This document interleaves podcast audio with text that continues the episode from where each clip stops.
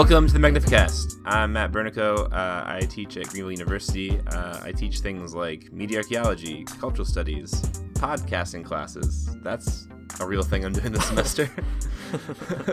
and uh, I don't know. And I do this podcast, and that's fun. Uh, I'm Dean Detloff. I'm a PhD student in uh, philosophy at the Institute for Christian Studies in Toronto, Ontario, and I write as a journalist and uh, do a bunch of other other stuff. I just came back from a conference in Atlanta from the Political Theology Network, and that was really a cool cool thing to do. Yeah, how'd the conference go? Was it fun? It was fun. Uh, I presented a paper that Matt and I both wrote together on Christians for Socialism, past and present, so kind of a history thing, and chatting a little bit about what what's going on now and how it fits into conversations about the uh, Christian and religious left. And yeah, it was really neat. Um, actually, I should just uh, help them out a little bit by plugging. They have a podcast now called Assembly, and it seems like it's going to be cool. Uh, they are going to post some of the conversations that were going on at the conference, and the network seemed really, really neat. If you do research, like if you're a student or an activist, um, and you do research on political theology or do work in it, uh, it might be something worth kind of checking out. So I don't know, keep your eye on that thing. They have a they have a Twitter presence and a Facebook, and they have an academic journal, but they're kind of trying to expand it um, into more I guess more more nodes, keep trying to get more people on board. So it's a cool cool thing. I guess I mean I'm gonna go next year, so that's a good review. Well, yeah, um, yeah. I heard about the podcast the other day from Vincent Lloyd. Um, he uh, he was at the conference you were at, and then he came all the way to Greenville to give a uh, guest lecture and chapel address about mass incarceration. So it's like we were together, but through a third person who, you know, wasn't either of you us but okay great. Yeah yeah. Uh sort of like mediation but i don't know uh something going there, on there. there's a hegel joke but we just cannot find it. Yeah um well it was cool hanging out with vincent lloyd. That was pretty dope. Uh he was yeah same. uh here for a few days. Uh, uh yeah uh i ate dinner with him. I ate pizza i ate pizza with him twice. How about that? I ate two Mm, times. that's more than i did. Yeah. And uh it was cool. So hung out with him. I did get beer with Amaryah though, Amaryah Armstrong, who does yeah. the music for our podcast, and uh, I feel like that's a pretty good, pretty good thing to check off my my bucket list. I've done it; it's on the list now, and now it's off the list. So got that going for me. that's extremely cool. Did you see your paper I did not because we presented at the same time. Tragically, No. frustratingly, I know. It's just how it goes at conferences, you know.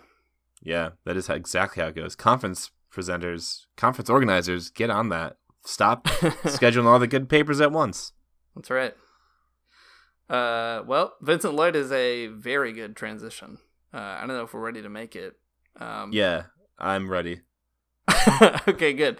Vincent Lloyd's a good transition because way, way back, way back in the the Magnificast vault, uh, is episode six of this this show where we talked to Vincent about a ton of stuff about prison abolition and some of the research he was doing on it, but also about Huey P. Newton and some of the sort of theological currents that informed Newton and the Black Panther Party. Believe it or not, there were a lot of them. I guess uh, that's what Vincent has uh, has researched and uncovered, and he does a pretty pretty good job of it.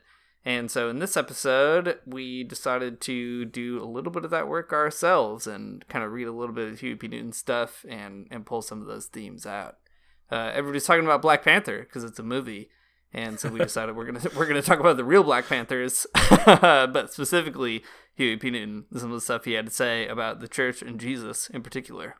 Yeah, before we go any further, though, uh, I need to share this story that someone posted on the Magnificast basement. Uh, so if you are uh, not sure what that is, uh, the Magnificast basement is our Facebook group, and you can join it. Just search the Magnificast basement. Uh, that's a deep cut joke from episode two, um, a, maybe a billion episodes ago. Anyways, someone posted this uh, story there. I guess a friend of mine was glancing over my shoulder and saw I was reading about the Black Panthers breakfast programs. Then the uh, friend says, uh, "Man, that movie is doing some intense marketing." I like. they sure I, are. I like so much that someone out there thinks that like that there's like a guerrilla marketing team for the film Black Panther that is also doing the work of the Black Panther Party. It truly would be guerrilla marketing. Oh my gosh. it was It's such a good that's such a good thing. It's such a good thing and such a funny thing not to know, but I like it so much. I don't know, you just like how would you even begin that conversation and explain it? yeah, it would be a difficult one to have, I think. you would ne- you need to take several steps back from that that basic assumption right there. But uh, I mean, I guess it makes sense though, right? Like people are buying uh buying out theaters and letting letting like people go see it for free and like that's been an awesome thing. The movie's been like really important for uh people of color and that's awesome. And then like I don't know, just also making people breakfast. I don't know. Why not? They Marvel get get on it. Yeah. I think they should. yeah, uh, I saw the movie. Did you see the movie? Oh yeah, I saw the movie hard. Nice. Yeah, it was a good movie. I don't know. Not not a thing I want to talk about on the podcast, but uh, no. it was fun to watch anyway. Yeah, it was really fun to watch. Um, I don't want to talk about the podcast either because I feel like all of the good takes have been taken already. Um, what I have enjoyed most about it is that everyone has so many ideas about it on Twitter, and yeah, uh, all it's like uh, when a big movie comes out, people all of a sudden care care about like media criticism, and that's awesome. Um, yeah, makes me makes me feel good. I like reading them, reading all those those good takes. Yeah, it's generated a lot of cool discussion, even for I mean, you know, like it's good to be critical of, of Marvel movies and movies in in general. Uh, and I appreciate that some of the even the critical takes of the film are like very nuanced and interesting to read, as opposed to reading critiques of I don't know Marvel Civil War or something like that, yeah. or like reading critiques of Iron Man, where you're like, yeah, that guy's a billionaire. Well, the end. Moving on. yeah, I think so. Um, man, Kimberlé Crenshaw wrote this great thing on Facebook about um, about uh, Black Panther and like the the way she felt conflicted about like the role of the CIA in the film, and it was cool. Kimberlé yeah, Crenshaw totally. is, is dope. Um, yeah, Amaryah had a bunch of cool stuff to say as well on Twitter and, and elsewhere. Yeah, yeah, yeah. Anyway. Okay, we're not, but we're not going to talk about it though. it's really important that we stick with that. We're not. Said we're definitely not talking about it on this podcast. uh, but what we are going to do is talk about the uh, extremely, uh, just the way cooler Black Panther uh, thing, uh, the Black, Black Panther Party, and uh, Huey P. Newton. Oof, that's a that's one of those good transitions we've got going right there. That's right. Uh, so Dean, do you want to like flesh out a little bit about uh, who Huey P. Newton is and like why we care about this guy? Sure, uh, a little bit. Uh, before we jump in, though, just like a couple of disclaimer notes that probably seem obvious, but are worth mentioning, I guess. Uh, one is that I mean we're we're two white people talking about the Black Panther Party, and by virtue of that, we're extremely limited, uh, and some things we say are, are probably wrong. So I guess I don't know. Take all of the the following with a grain of salt, and do your own research and figure that out, and chat with people who know a lot more than we do about that. Uh, we're just really into these essays by Huey P. Newton, so figuring that out. Um, and secondly, Huey P. Newton has a lot of gendered language in his own kind of writing, but we just kind of read the quotes as he had them, so it's not really an endorsement, or hopefully not an endorsement of doing that, taking uh, the the male gender as a kind of universalizing discourse. But anyway, that's that's what he's doing. So we're just representing it in the in the way that he wrote it.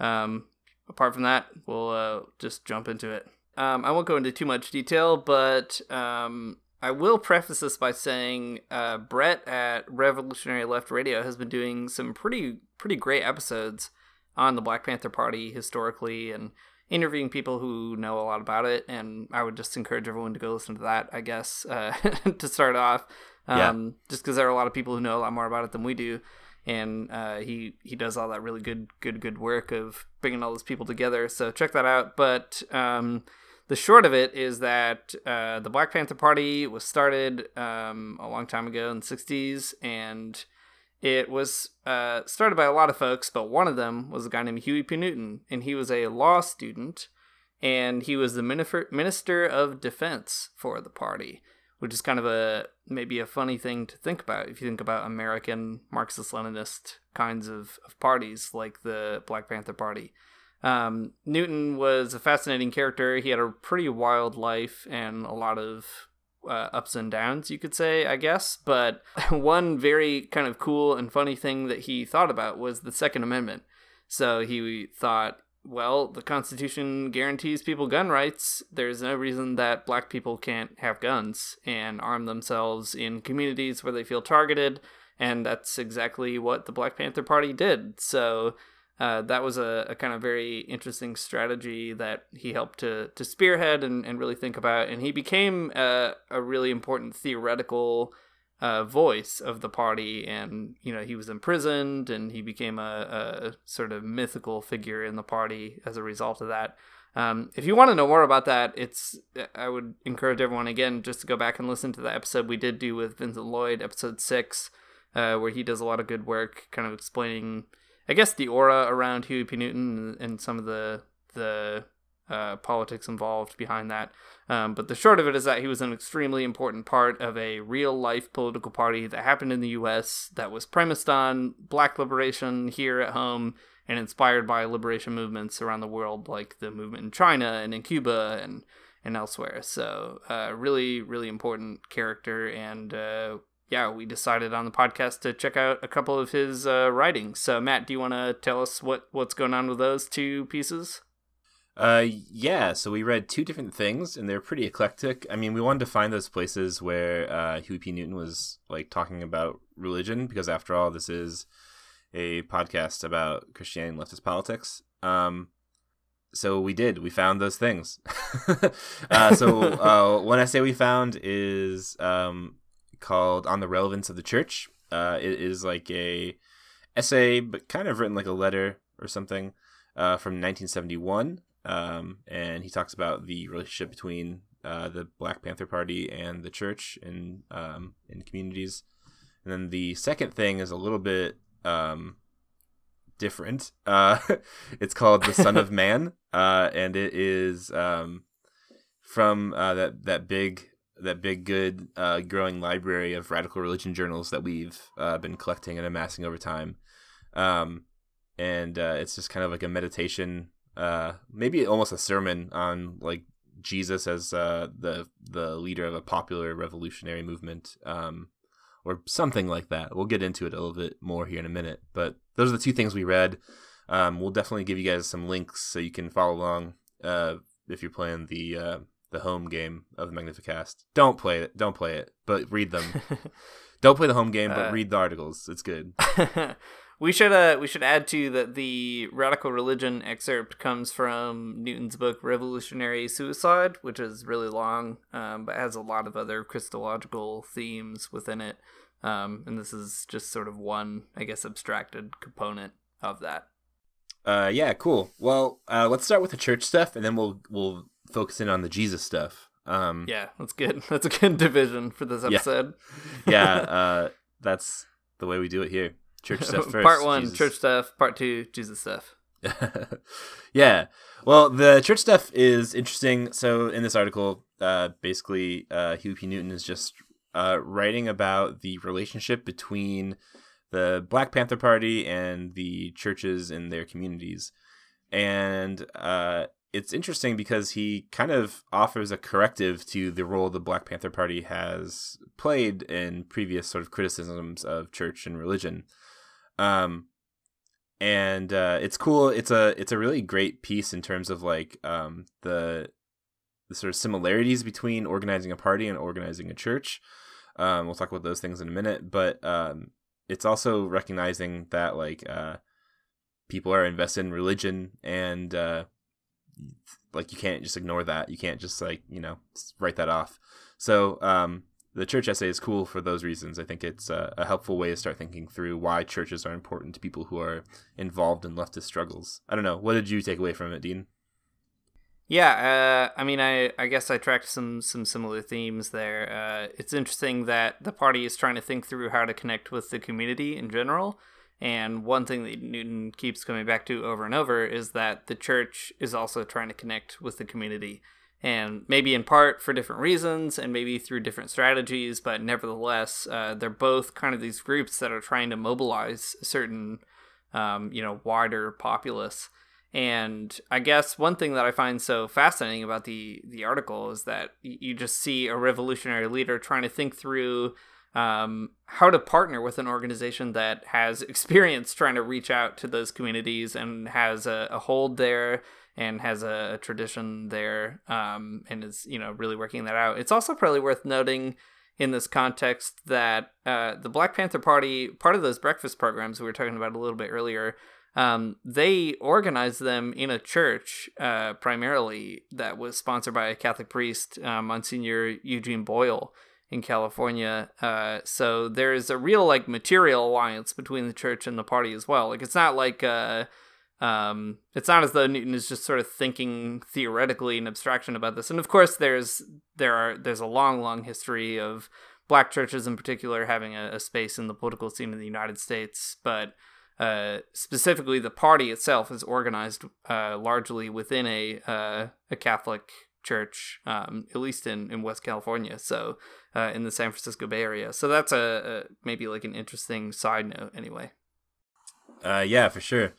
Well, the um, the article starts off just kind of uh, describing the roles of institutions and how they work, and uh, that the Black Panther Party is an institution and churches are institutions, um, and that what is important is that like these institutions are somehow relevant to the communities that they are in which seems like an obvious point, but um, it's kind of helpful to state it abstractly like that. So uh, Huey Newton says that like um, that that's why that that's why churches um, that's why churches uh, develop new programs so that they become like more relevant to the communities that they're in and people come to them.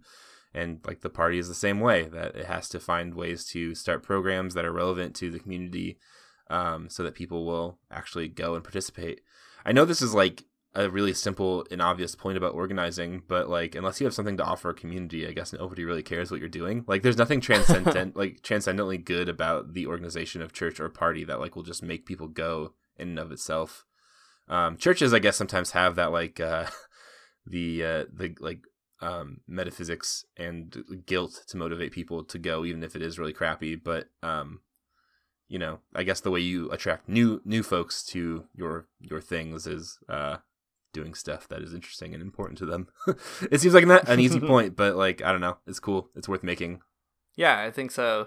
Um, it's also cool that they sort of view that as a way of being faithful to the communities that they serve, is sort of not being alienated from their daily life. Uh, that goes back a little bit to the stuff we were talking about with respect to Cornel West uh, in the monthly review, where he was saying one thing leftists need to do is really overcome this allergy to religion because if you want to be with the people, you have to be willing to understand that the people actually have things that they like to do and practices that they like to be part of and communities that they appreciate that don't necessarily have to be opposed to revolutionary praxis.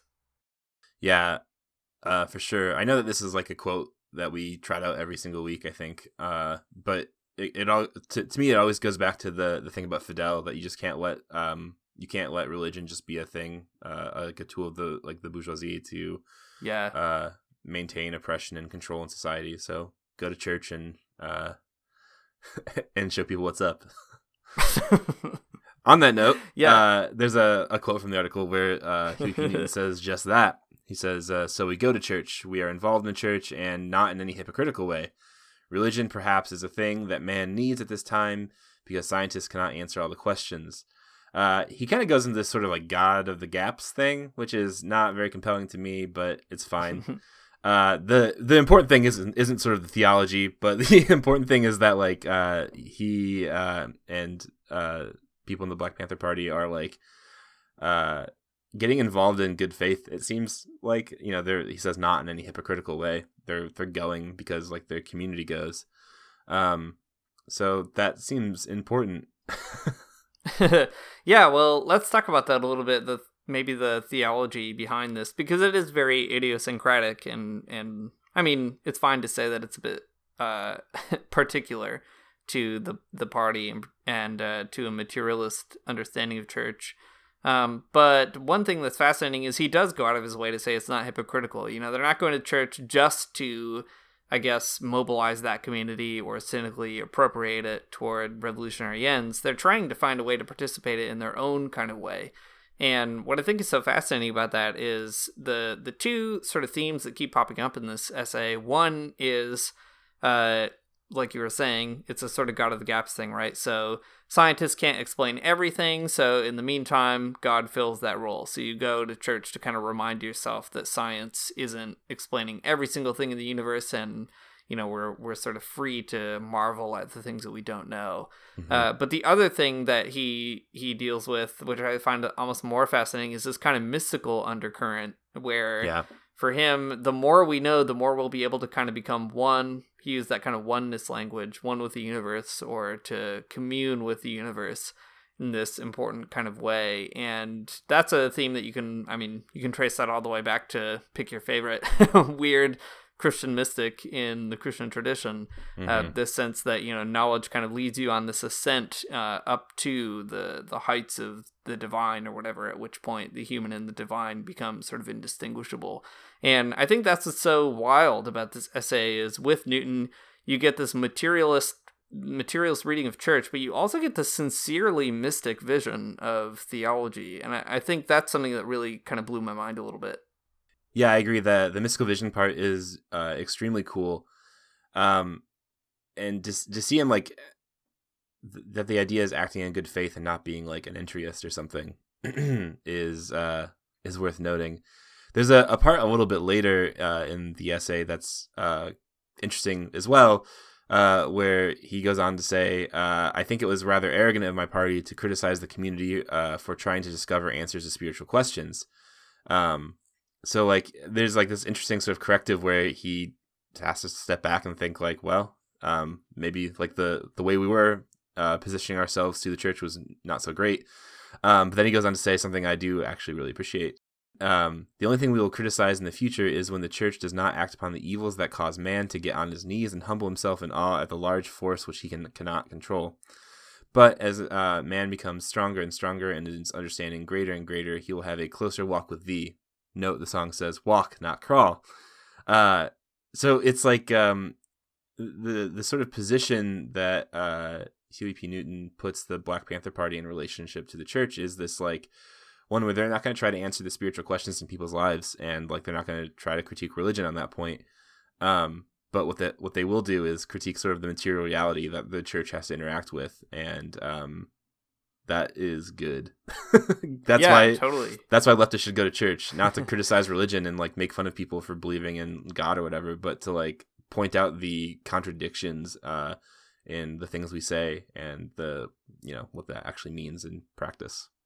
Yeah, we've talked about that also in the past on the show that one thing that leftists can really contribute to Christian communities is exactly that that consciousness that is sort of born out of those struggles and participating in party movements and other leftist movements that you know work really hard at trying to get to know what material pressure points are at work in a community and that christians sometimes in their own way uh, intuit uh, vaguely or you know maybe want to intuit but kind of don't really know how or they're wrapped up in a certain kind of language that that prohibits them even from coming to a final final conclusion about those kinds of issues um, like about why poverty happens or about why some people are homeless. Uh, leftists can really help, I think, Christian communities sort of um, authentically embody those hopes to help the poor, or to help the homeless, or to help you know whatever marginalized community they're they're interested in.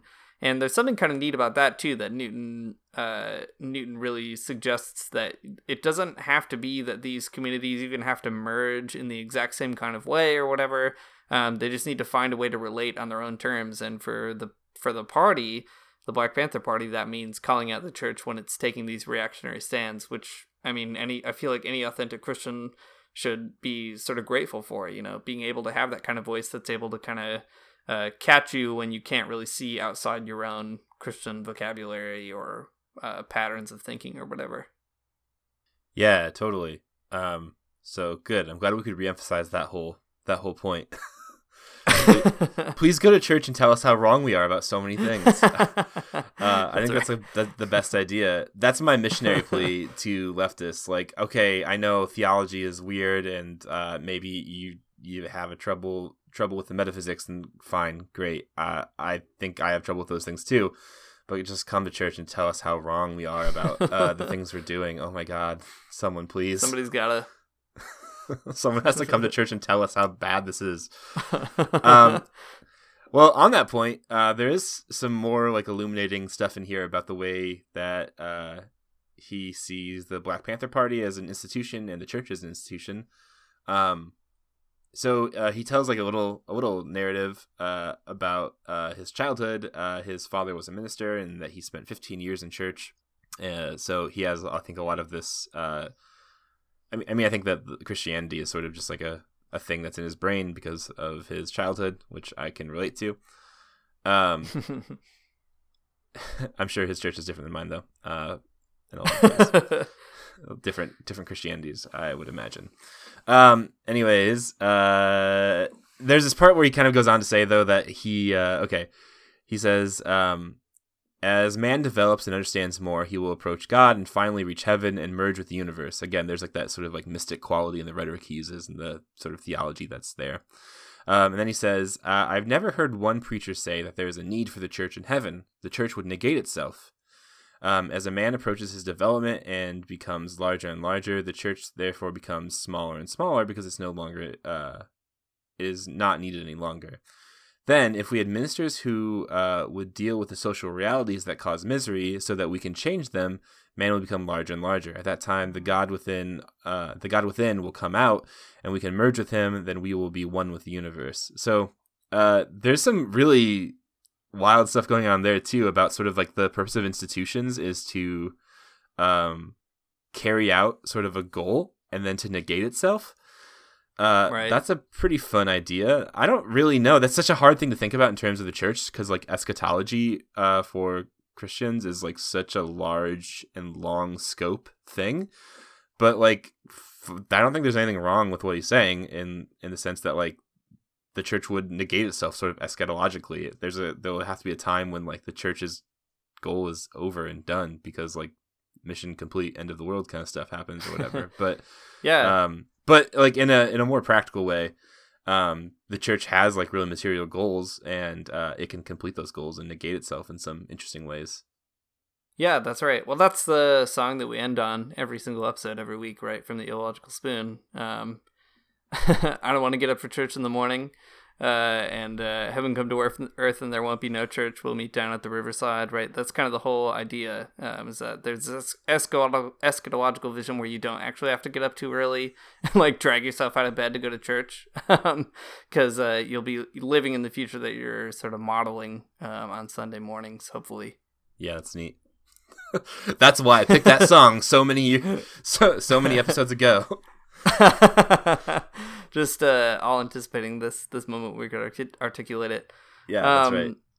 So let's talk a little bit, Matt, about uh, the way that this exploration of church, however you want to look at it, uh, relates to the exploration of church in other communities that we've looked at on past episodes. Specifically, I've been thinking a little bit about the Gospel in Solentiname and kind of how they were reading biblical stories and, and narratives and thinking about their own organization of, of church. Uh, was there anything in this essay that kind of stuck out to you that maybe has some some echoes there or anything like that? Yeah, for sure. I mean, I think that well, uh, I'll get the easy one out of the way really quick. Uh, the way that like Fidel talked about religion in the Fidel and Religion book uh, with Frei Betto is like really similar to the way that Huey P. Newton talks about religion as well. Um, so there's like tons of tons of really obvious similarities there, and I think even more that we're gonna find in the next part about Jesus.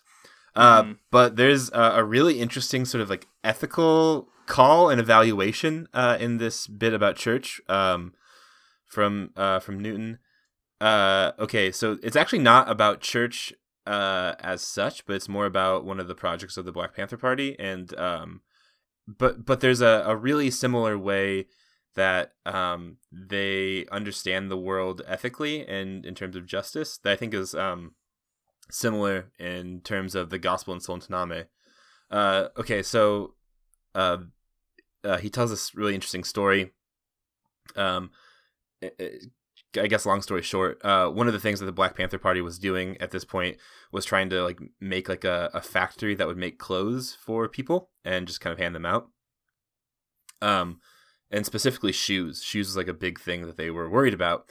Um, so he kind of tells a story about why shoes are important to the Black Panther Party.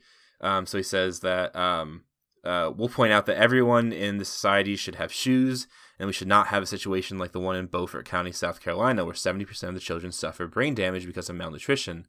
They have malnutrition because of the combination of not enough food and parasites in the stomach. The words eat up the worms eat up half the food in, that the child uh, take in. Why? Because the ground is infested with eggs, uh, the eggs of the worms, and the children don't have shoes to wear. So as soon as we send a doctor there to cure the illness, they get the parasites again. We think that the shoe program is a very relevant thing, first to help them stay alive, then to create conditions in which they can grow up and work out a plan to change things. If they have brain damage, they'll, they will never be revolutionists because they uh, will already have been killed. That is genocide itself. Um, so in that in that story, in, in like that uh, evaluation of a situation, um, like first of all, like um, how brilliant is it? Just like, oh well, we'll just make shoes for people. That's like a pretty, uh, pretty cool, yeah. cool thing to do. Uh, but anyways, in that ethical judgment of the situation, we see something really similar in the Gospel in Solentiname, um, and the way they think about um, the like genocide and like the in, in, infanticide and sort of the connections that has with the uh, nativity story and Herod.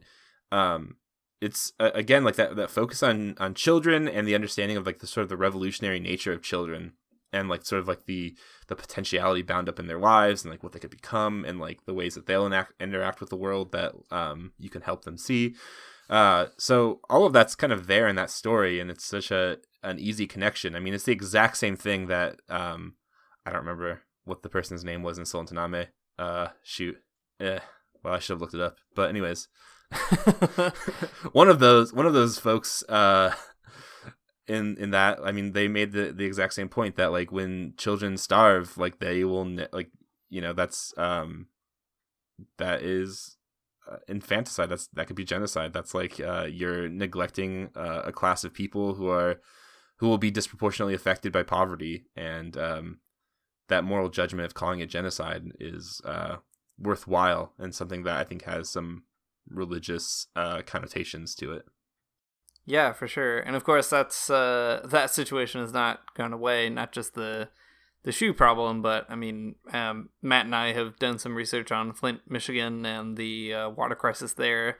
And it's the same kind of thing, right? Like so many children were exposed to lead poisoning, and even if they do end up solving the problem uh, in the near future, which they still haven't, I mean, it's been a few years now, uh, cra- crazily, since the crisis has been brought to public attention um, even if they do solve that problem, there are children there who they've already been affected by lead poisoning, such that I mean, they like the damage is not reversible. Uh, that community will be affected forever.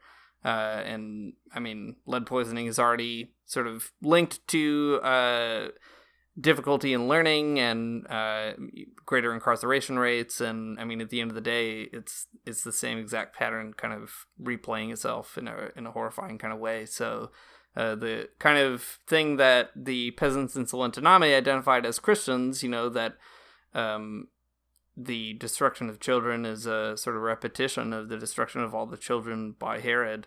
Uh, and also the uh, observation from Newton here that the destruction of children is a, a genocidal act um, that's still going on right now in a place like Michigan. So, uh, and and all over the United States and other parts of the world, right? You know, First Nations communities and elsewhere. So, yeah, I don't know. It's it seems like these kinds of themes are just more and more relevant for Christians and, and leftists alike in a way that should be kind of a natural affinity.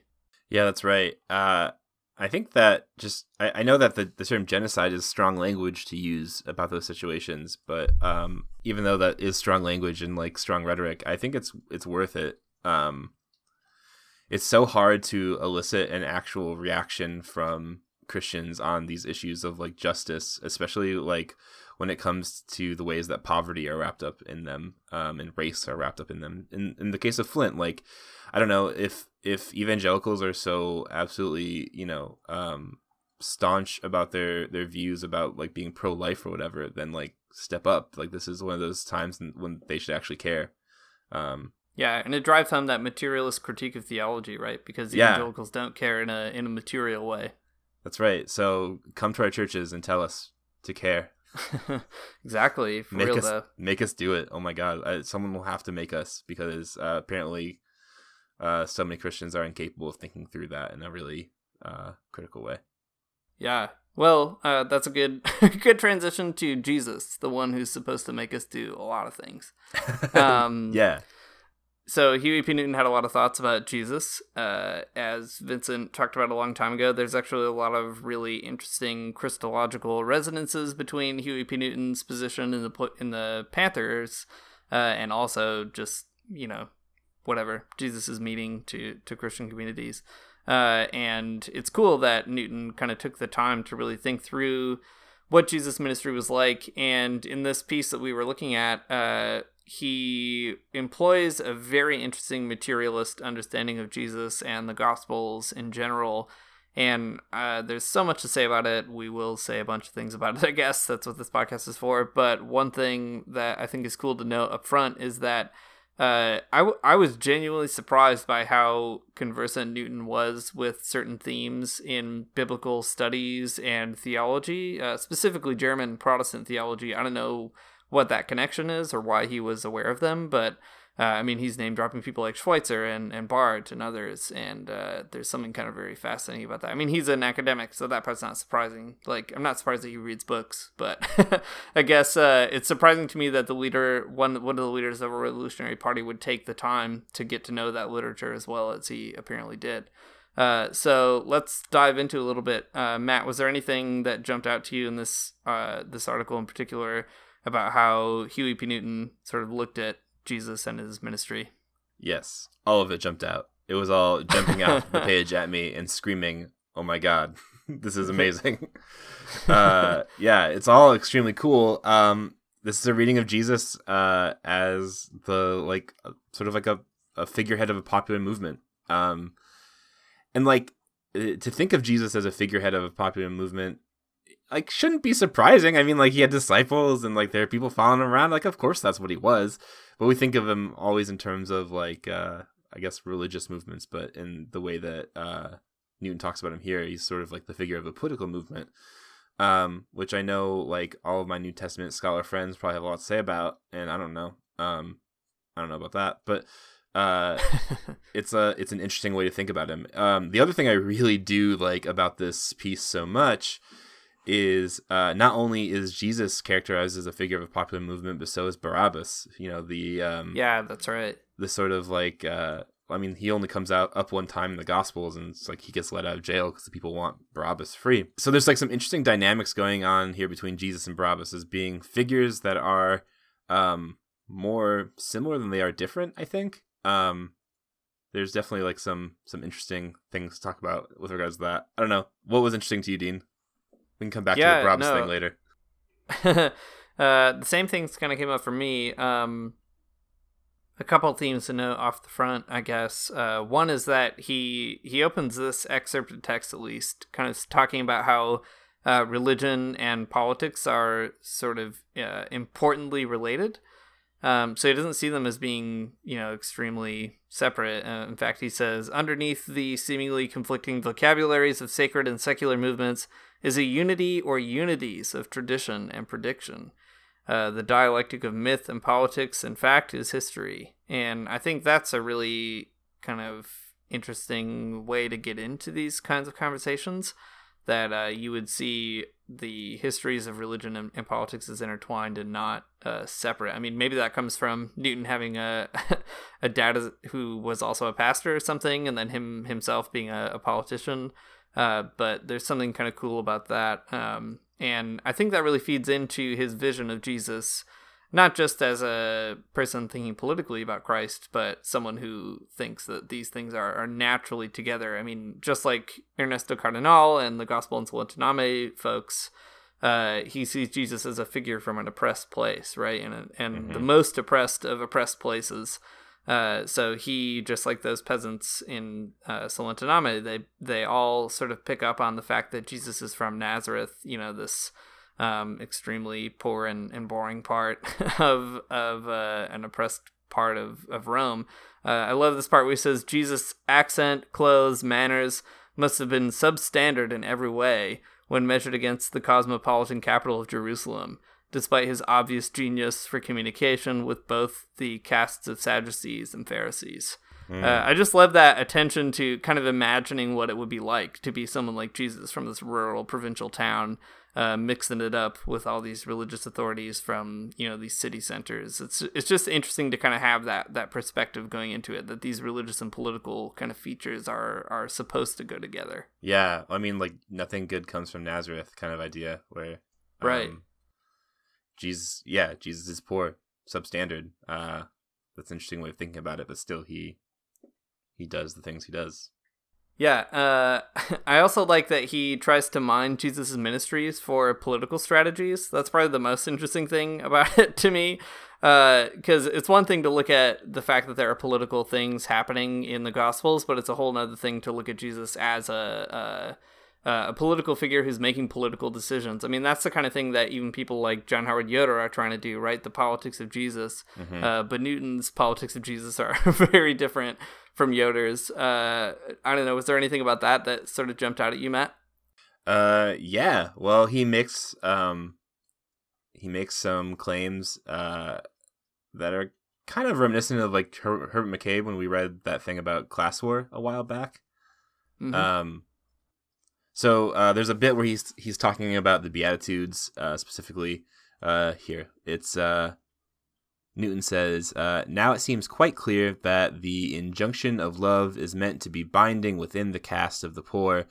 But not as between poor and rich, since Jesus himself, both here and later, turns the full venom of his famous tongue on the ruling caste. By calling for unity against the oppressors, he is speaking as a, uh, as man for man to man, and one could not be mystified by the deistic vocabulary of a culture that was, after all, a colonized theocracy. But the benedictions and the curses must be seen as good news brought to the miserable masses of the uh, Middle East. So, uh, there's a a really cool, uh, I mean, class reading of Jesus here that is, um, I think, not unfamiliar to us on this podcast. Um, like Herbert McCabe did that kind of thing that the and and we see it happening in uh, the Gospel in Solentiname and with Fidel and other folks too. That um, the good news is a um, a good news for the poor, um, and the uh, the rich. Well, there's something something else, some other type of good news they need to hear. Um, but yeah, so um, it's binding within the caste of the poor, but not as between the poor and the rich.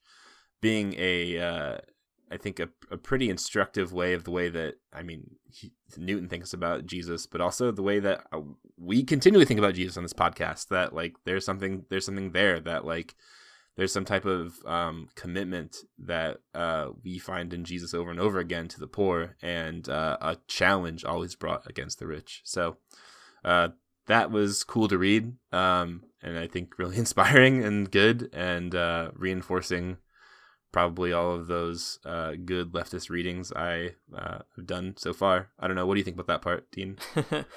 yeah, no, I I picked up some similar vibes, and also I thought it was just interesting how this rubs so hard against the liberal idea of Jesus as this ultimate unifier, where all differences are eclipsed and the goal of i guess loving your enemies is to forget that they're your enemies in a way. Um, and what is interesting about both mccabe and newton here is that what jesus is trying to do is provide tools by which people who are being oppressed can have solidarity with one another. Mm-hmm. and that in no way um, is meant to occlude the real differences between their situation and the situation of their their oppressors uh, one one wild thing that Newton says, pushing that a little bit further, is uh, that only the poor can actually understand Jesus' miracles. Um, mm-hmm. This is a pretty materialistic reading. I mean, he doesn't come exactly right out and say and say this, but I think it's not it's not pushing it too far to think this is kind of what he has in mind. But it seems like he's sort of suggesting, you know, the miracle is that Jesus would ever have united uh, the the poor in Rome. Mm-hmm. Uh, and that's exactly why the Sadducees and Pharisees for Newton can't understand Jesus, or why they're constantly misunderstanding his parables, constantly um, not getting the same kind of word from Jesus. There's a part where he quotes that part where uh, part in the Gospels where Jesus says, a sign will be given to this generation. And of course, uh, lots of signs are given to uh, poor people in particular in the Gospels. And Newton is, is playing that uh, that line by saying, well, if you're in the, the oppressed class, all these things are miraculous. The people are coming together and you know sharing their food and uh, distributing you know wealth among themselves. But to the ruling caste, uh, those things are not miraculous. In fact, they're they're the worst possible thing that could be happening. Um, so in that sense, I think it's just it's really interesting to kind of see how this vision of Jesus as a not as a divider necessarily, but as someone who recognizes the divisions that are already set within society and is trying to actually contribute to one side over and against the other. Um, that's a, a, vision of Jesus that I think a lot of Christians, especially in first world contexts, have a hard time exploring. Yeah, uh, I mean, I know that we've talked about this before, but um, why not talk about it again? Um, I mean, something that you said sort of at the top of the last comment you just made was that uh, loving your enemies doesn't mean forgetting that they're your enemies. Um, and that's a really, I think, important lesson for Christians to learn um, when it comes to uh, class divisions, in the sense that like uh, what it means uh, to to love to love the rich might mean to tell them to like you know unburden themselves. Um, because that's like you know that's a division that's a dividing line that they've put up that they are like actively keeping keeping some people um in a different economic status and that is not great. So uh to to love your enemies might mean to like tell them tell them to stop being your enemy i guess. Like it's it seems like kind of simple yeah. but um something that a rich person would never hear like they wouldn't understand that at all. Um you know they get weighed down with the sort of utilitarian idea that like well they could do so much good with their money and stuff like that but um really the best thing they could do is uh distribute it to other people. Right. No uh, totally. stop expropriating labor from other folks or whatever you know? Um yeah. I, I mean there's nothing that really says love more than trying to correct someone's like bad behavior. Um maybe that's like the parent in me speaking but like you know if you if you like really love someone you want them to like stop messing up and stop like being being like bad in some way. So like yeah. you have to tell them to stop. Uh, telling telling the rich to unburn themselves of their wealth is like a uh, is a thing that you say because you care about them. Right.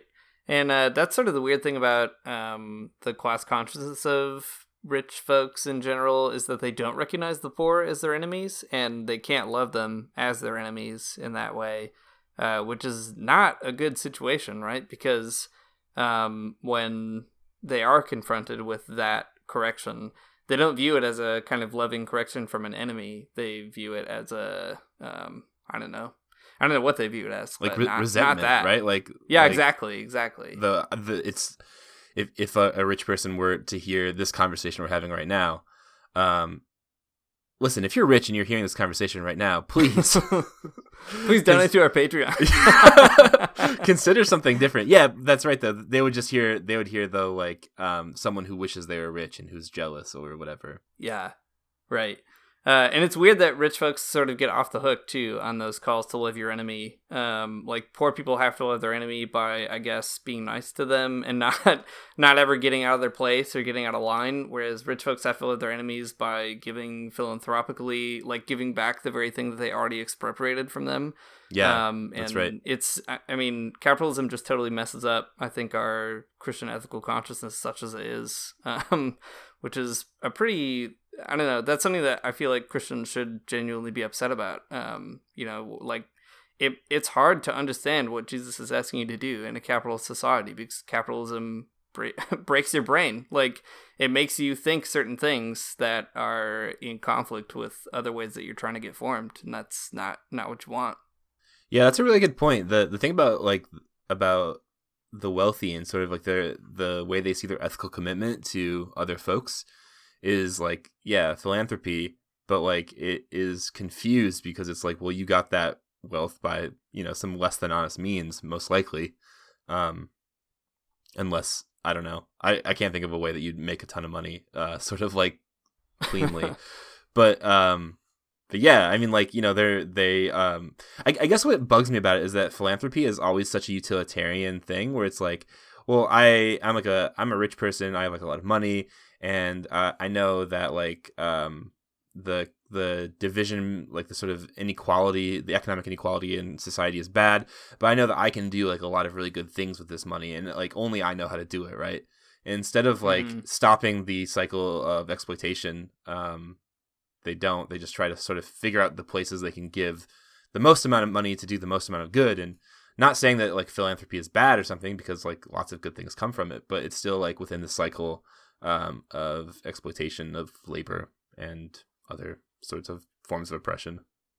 Yeah, I mean, philanthropy is bad insofar as it makes rich people feel good about themselves and justify their exploitation, and it makes poor folks view rich people as their saviors when in fact they're they're exploiters. I mean, uh, you know, whatever. It's not bad that poor people sometimes get more more stuff than they would have had otherwise. Like that's good, I guess. That's what I meant. Um, Sorry, yeah, that's what I yeah, mean. Yeah. Like, but but yeah, it does it does sort of obfuscate the root of the problem, and that yeah is, yeah that's silly and self defeating, and also um, a mechanism for uh, maintaining a status quo. Right. Um, well, speaking of all that, uh, let's just do a, a real, a real hard, hard left to Barabbas here. Um, no, I mean talking about th- somebody so, who also no, no, no, like wait. the status quo. But like speaking of, uh, speaking of either the rich or another option, Barabbas, he's the lesser of two evils in this sense. Uh, no, that wasn't a good one. Well done. Yeah, I don't you know. did it. Uh, so uh, a minute ago, I was talking about Barabbas uh, and sort of the role that he plays in this uh, essay about Jesus, and uh, Newton mentions him a few times, um, but uh, he mentions him like as uh, I mean, not of maybe the same same movement of which Jesus is a part, but uh, but more like Jesus than Rome is like Jesus, I, I guess. Um, yeah, he's a, a, revolutionary figure. There's one point where he um, talks about Barabbas as sort of a guerrilla, which is uh, interesting way of thinking um, thinking of uh, Barabbas's character. Someone that we, we don't really hear about very much in the New Testament. He's just like you know freed from prison, and uh, I don't know. Uh, New Testament scholars kind of uh, frame him as like a zealot, someone who's going to be like an insurrectionist. Um, but uh, Barabbas is framed in the Newton essay as being the lesser of two evils. Like if the choice is between Rome or insurrection, Barabbas is uh, the lesser of those two evils. That's pretty wild. Yeah, uh, even more than that. Um, so he does seem as the, lesser of two, two evils between, I guess, you know, Rome and Barabbas. Barabbas is clearly the superior uh, figure, but even more than that, Newton says. So he's criticizing um, what he calls 20th century understandings uh, of the Gospels.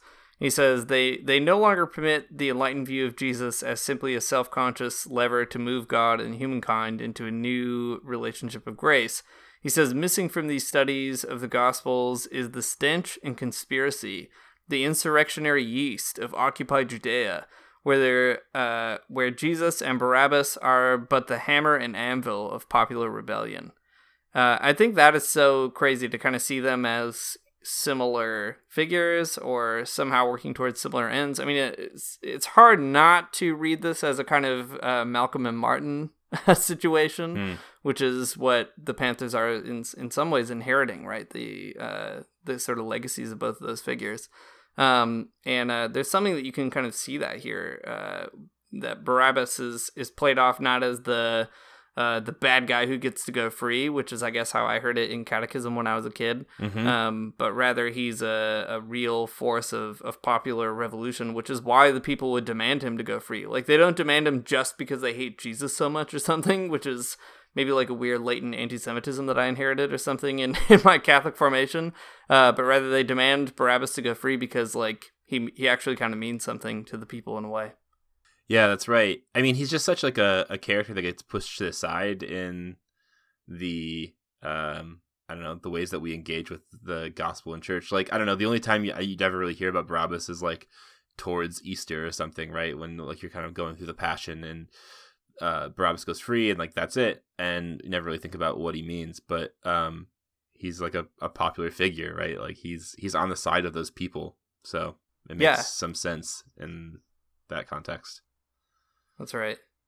So it's interesting. Maybe we could kind of move to the conclusion of this bit where uh, Newton is reflecting on Jesus in the end. So, like I said earlier, this piece comes out of a book that he wrote called Revolutionary Suicide, which is a pretty wild book. I mean, it is very intense and very. I mean, the title is it, it's exactly what it sounds like. It's like if you're a revolutionary, you have to commit your life to that revolution. And a lot of the Panthers obviously did. I mean, they paid with their lives, both uh, in some cases by uh, losing it, um, but also in, in other cases by being incarcerated. You know, there are Panthers who are still incarcerated. And uh, it's interesting to see Newton reflecting on Jesus, who also gave his life for a certain revolutionary cause, as Newton reads it. Um, he closes this piece by quoting Albert Schweitzer, who was a famous uh, German uh, Protestant biblical commentator who uh, went on to do a ton of really intense work with the poor. Um, he says Albert Schweitzer summed up Jesus' historic uh, dilemma by saying that when Jesus put his shoulder to the wheel of history, it, did not, it did not move. Then, said Schweitzer, he threw himself upon it and the wheel turned. Uh, this act of downgoing, in the Nietzschean sense, is the birth of the Superman, or say simply man, in the consciousness of the masses as history. The wheel turned, myth became history, and for a moment, God became man.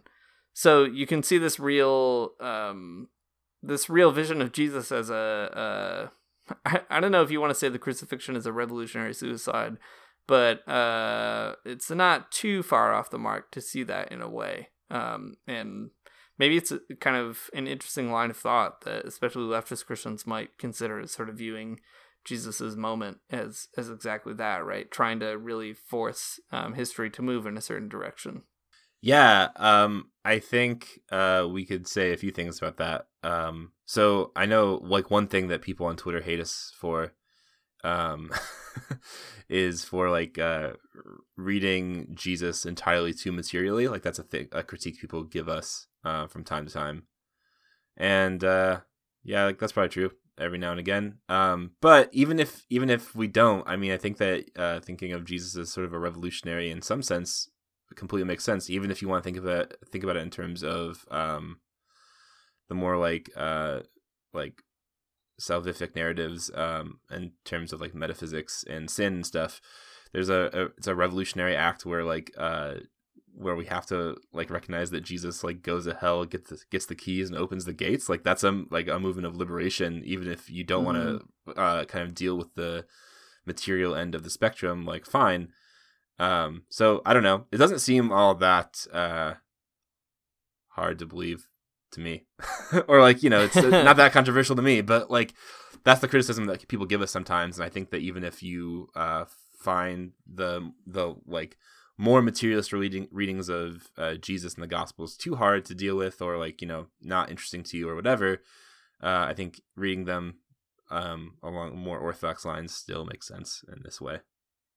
Yeah, and it's it's also like sure, whatever. Jesus died for your sins. However you work that out, that's fine. I mean, there's a lot of ways Christians have worked that out over the histories, but Jesus also lived like a real life human life, and that's also a, an extremely orthodox Christian opinion. Yes. And if you if you think that that's true, then you have to view Jesus as bumping up with other human beings and having relationships with them and doing things with them and to them and receiving things from them and uh, humans are political creatures. It's just a, a fact of, of human life. So um, i mean there's always going to be that material dimension of, of jesus. And i guess just like how we were saying earlier the the uh, the panther party is useful in church when it tells the church where it's going wrong um, materialists are useful reading Jesus by telling us where Jesus is materially relevant, and Mhm. that's a thing that I think a lot of Christians have a hard time seeing, and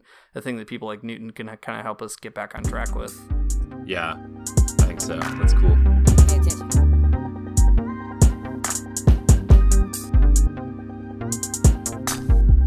For listening to the Magnificast. Uh, this has been a good time. Uh, Matt and I have both been traveling a bunch, so we, we decided to take a break from getting some guests for a while. Hopefully, it was a good conversation. Um, we had a good time talking about Huey P. Newton. We mentioned that we talked to Vincent Lloyd in episode six, so if you forgot the couple times we mentioned it, I guess now now you know. Now you can go listen to it right now after Yo, this one. Yeah. Also, um, we mentioned an episode of Revolutionary Left Radio. Um, the episode, I don't know what number it is, but the episode's just titled "The Black Panther Party." So go back and check Yeah, that yeah. out too. It's uh, it's definitely worth your time. It really is, uh, and fills out I think a lot more than what we can here in this episode, especially. Um, that would that would be really useful. Uh, yeah, you can also find more of us, uh, this podcast, all, all over the internet in a variety of places. Uh, you can find us on Twitter at the Magnificast. You can find us on Facebook at the Magnificast. You can find our discussion group, the Magnificast Basement, and you can tell us all your funny stories about reading reading the Black Panthers uh, in in public um, around people who just know about movies. Uh, you can find us on uh, Patreon slash the Magnificast, where you can slip us a, a couple bucks and uh, contribute to this this revolutionary activity if you if you want. Um, yeah, th- those are all the things you can do. You can email us too, also, I guess. Uh, we do have an email, the magnificast at gmail.com. Easy enough. Um, and the last two things, we are on two podcast networks, which are worth mentioning. One is Theology Corner, and that's full of all kinds of interesting authors, friends of ours, uh, other podcasts, uh, people you can hang out with. A lot of people there have really a ton of affinities with what we're doing here and are expanding that in their own ways and, and doing their own thing and talking about Christianity and the left in really, really cool ways. So I would encourage you to check that out. And the other is a platform called Critical Media and Revolutionary Left is on there. Uh, Friendly Anarchism, who we've talked to in the past, is on there. Uh, lots of, of really good folks. So we've got our, our feet in both both camps, the the left camp and, and the Christian camp of I guess growing media empires. So there you go. There you have it. We're doing it. Really doing it. 2018. Uh, cool. Well, that's it. We're gonna let the the illogical spoon play us out. You can learn all about uh, not getting up for church in the morning. I don't wanna get up for church in the morning, church in the morning, souls alive. Heaven come to earth and there won't be no church. We'll meet down by the riverside. There we'll swim with all creation. Never get tired, never bored. Don't worry, someday there'll be no dam between us and our Lord.